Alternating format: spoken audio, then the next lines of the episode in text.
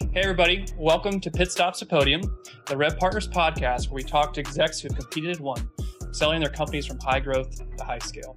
My name is Brendan Tollison, the co founder and CEO of Rev Partners. I have with me today Karen Walker for episode one of Pit Stops to Podium. And I'm very, very excited uh, to have this conversation with her because, well, Karen is an expert. Uh, Karen uh, got her career uh, started at Compaq. Uh, Karen got to witness uh, extraordinary growth. And in fact, Compaq was the fastest company to ever reach a billion dollars. Uh, Karen was employee number 104 and saw it go all the way to 17,000 employees to 15 billion in revenue. So she has a few things to share on this topic. And since then, Karen has been a fantastic resource to multiple companies in the technology space to help them understand how to make this transition from high growth to high scale. So with that, Karen, welcome to the podcast. Thanks so much, Brendan. I'm really honored to be your inaugural guest. And uh, and yes, the Compaq experience was uh, was quite something, and I learned a lot, uh, both in terms of things to do and things not to do during those 14 years. Well, we're fortunate to learn more about your experience. But before we get into the big idea for today, uh, let's go through some fun facts about Karen that you may may not know. So, if you are a Friday Night Lights fan, uh, Karen is from Odessa, Texas. Uh, so, if you ever have any questions on what happened, feel, feel free to reach out to her. Second, Karen is a snowbird, uh, so she will be up north uh, during the summers uh, and down south uh, during the winters. Uh, and then lastly, don't mistake Karen's soft tone. She is tough, but she is a great person and a great friend, and we're, we're thrilled to have her. Uh, Karen, one, one quick thing what, as we kind of transition, what's a hobby that you've been able to pick up during this interesting time that we, we're all experiencing in COVID? Right? So what am I doing with the time that I'm not on airplanes now? yes. Um, yeah. So I did put some thought into this. I think most of us did in, you know, last March of 2020. What am I going to do with this time?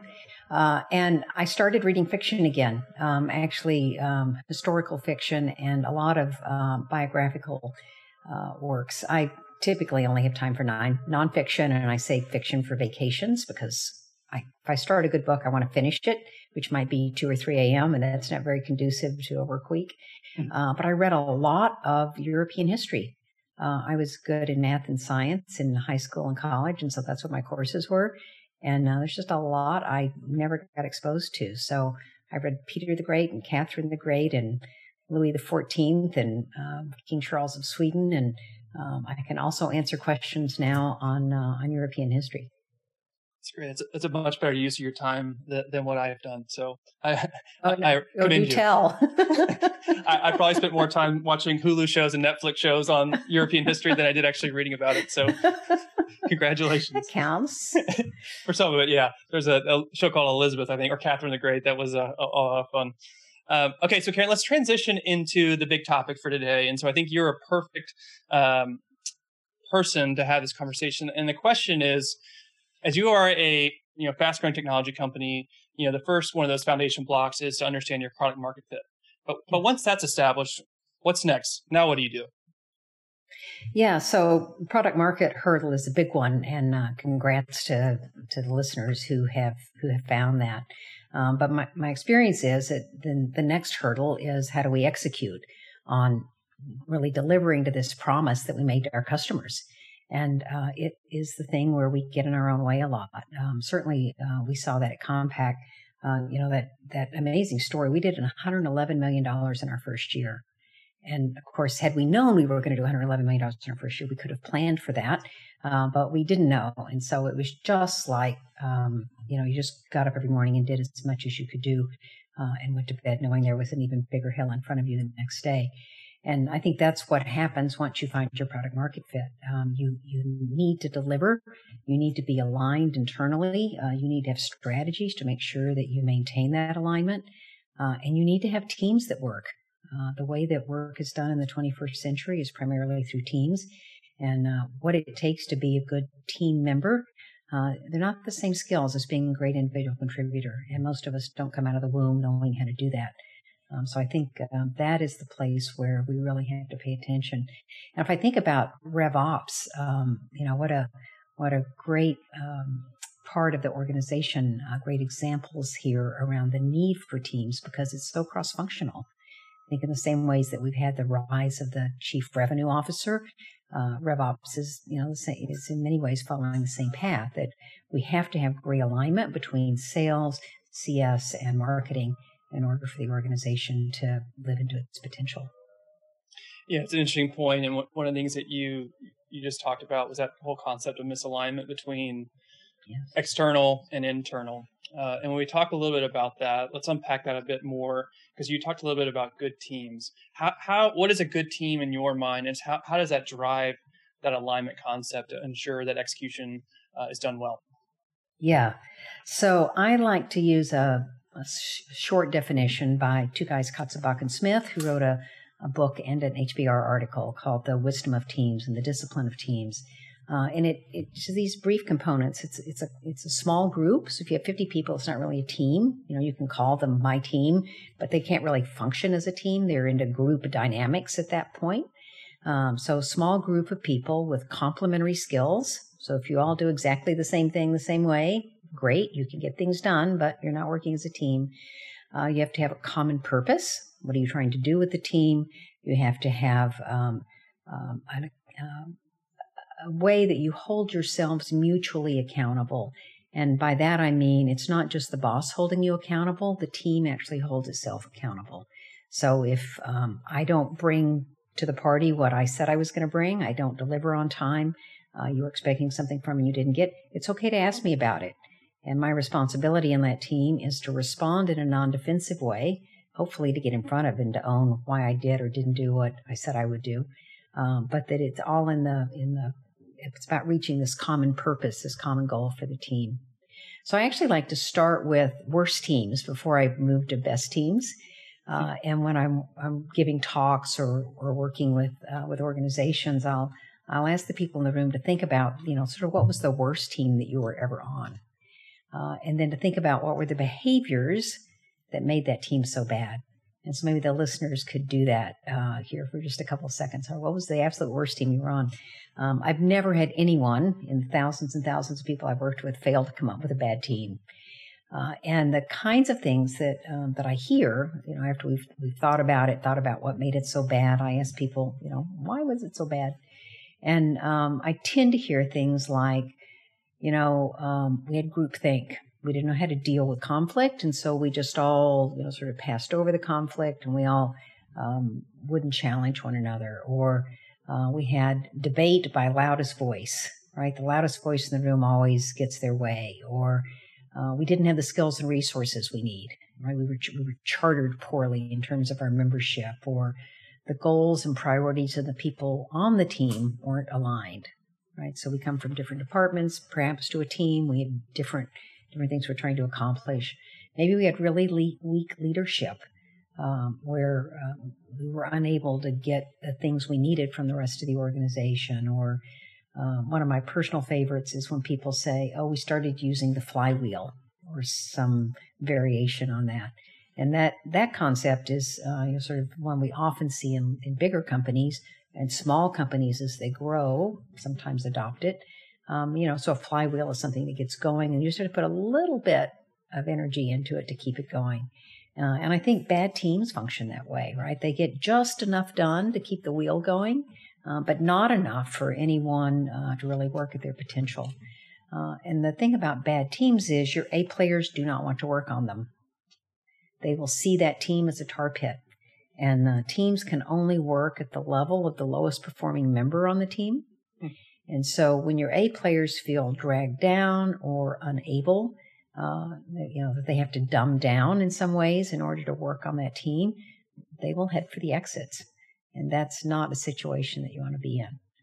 Um, so there, there are all kinds of signs for bad teams. Um, but um, if we turn now our attention to good teams, which is the place that we want to be, um, I also ask people to think about was the best team that you were on, and and often it's a sports team for people. Some of us were really lucky to be on great teams. You know, I was on a high performing team at Compaq, which is the only reason we were able to accomplish the things we did.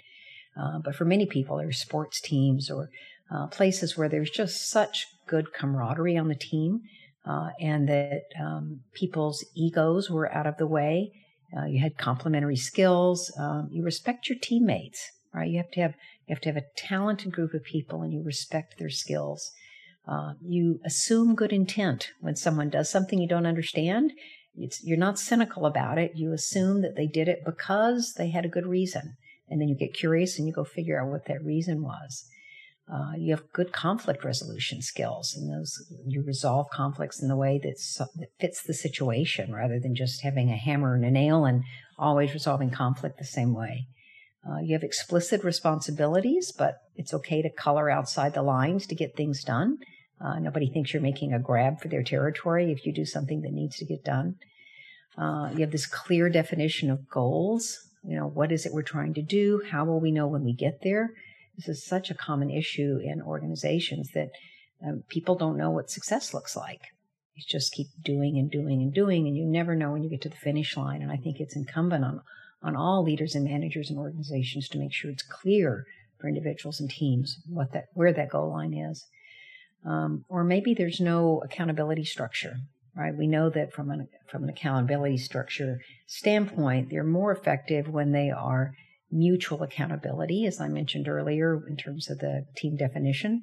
Um, but individual accountability, which is awesome, it's part of why we we've been successful in the past, right? We were great individual contributors because we hold ourselves accountable and we get things done. That can be a little fragile when you have competing priorities and you can't get everything done. But if you have some mutual accountability structure where other people are helping you hold yourself accountable, uh, then you have a much greater chance of success. And uh, the best teams have that. Um, but if I go back to Katzenbach and Smith for a minute, uh, we think about the team performance curve, right? So as a team works together, they build social capital together, they have history, um, they have worked out, you know, the complementary skills. They've got everything just right. Uh, the thing that's a real difference in a in a good team and a high performing team um, is pretty simple, but something we don't think about very often, and that is you have to care about the the success of your teammates, care about the success of your colleagues.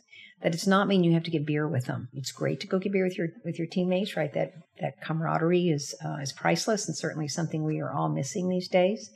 Uh, but if you care about the success of your teammates, if you think about it, that's really aligning your best self interest with their best self interest. We all do things in our own best self interest, but if you can align those two things, uh, then there's a lot of, of power there.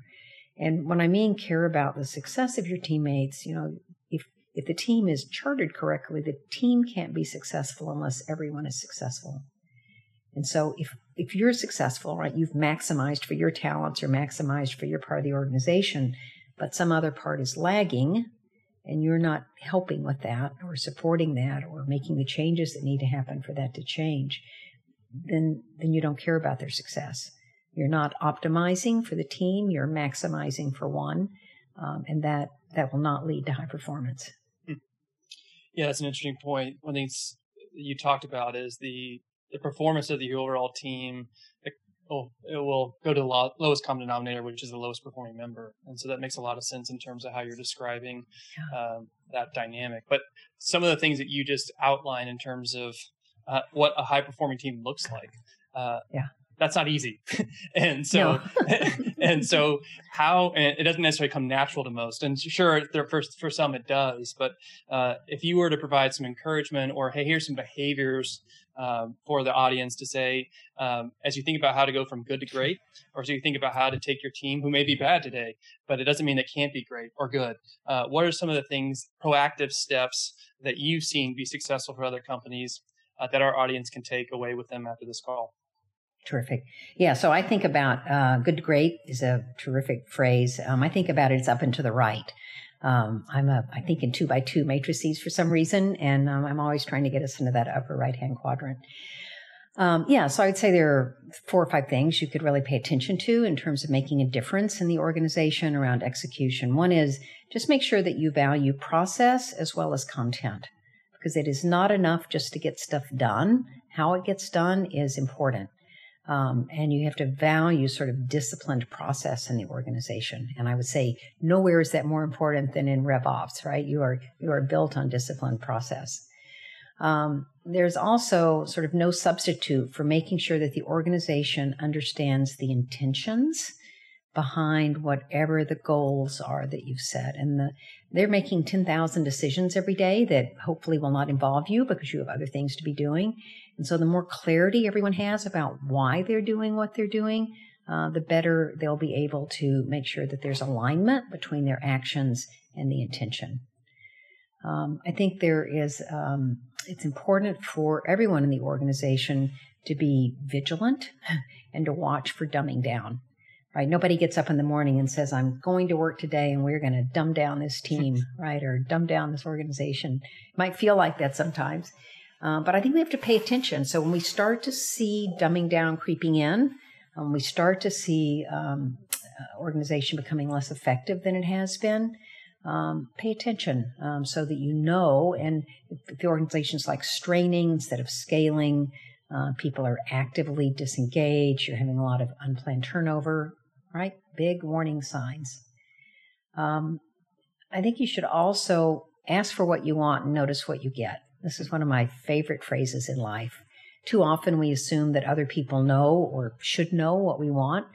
Uh, well, they don't. And uh, there's no reason to keep them guessing. So ask for what you want and then notice what you get in response. If you're not getting what you want, then you have choices to make, right, about what you can do, what you can do about that. Um, and then reward the behaviors that you want in the organization, right? We we know that that as I mentioned earlier, people do things aligned with their best self-interest, and so if you're rewarding behaviors, those are going to be the self-interest um, behaviors that you get. Um, know that rewards come in many different flavors, right? We often think of compensation, which is great, um, but also you can increase the recognition that you're giving to employees. Uh, you can find ways to show them that you trust them. You can give them more responsibility. Um, make sure that you reward behaviors that, are not just technical skills. As I mentioned earlier, it's not just what you do, it's how you do it. Um, that is so important in a scaling organization because we end up, I think Peter Senge famously said, if you reward fires, you get a lot of firefighters. So um, good to have people that have the ability to put out fires in the organization, but don't encourage that behavior because um, then you'll end up with more fires than you needed to have. And then lastly, I think it's important, particularly for the leadership in the organization, to sort of walk the talk. I've certainly had experience where organizations were going through change and the leadership would say, we're going to do X from here forward.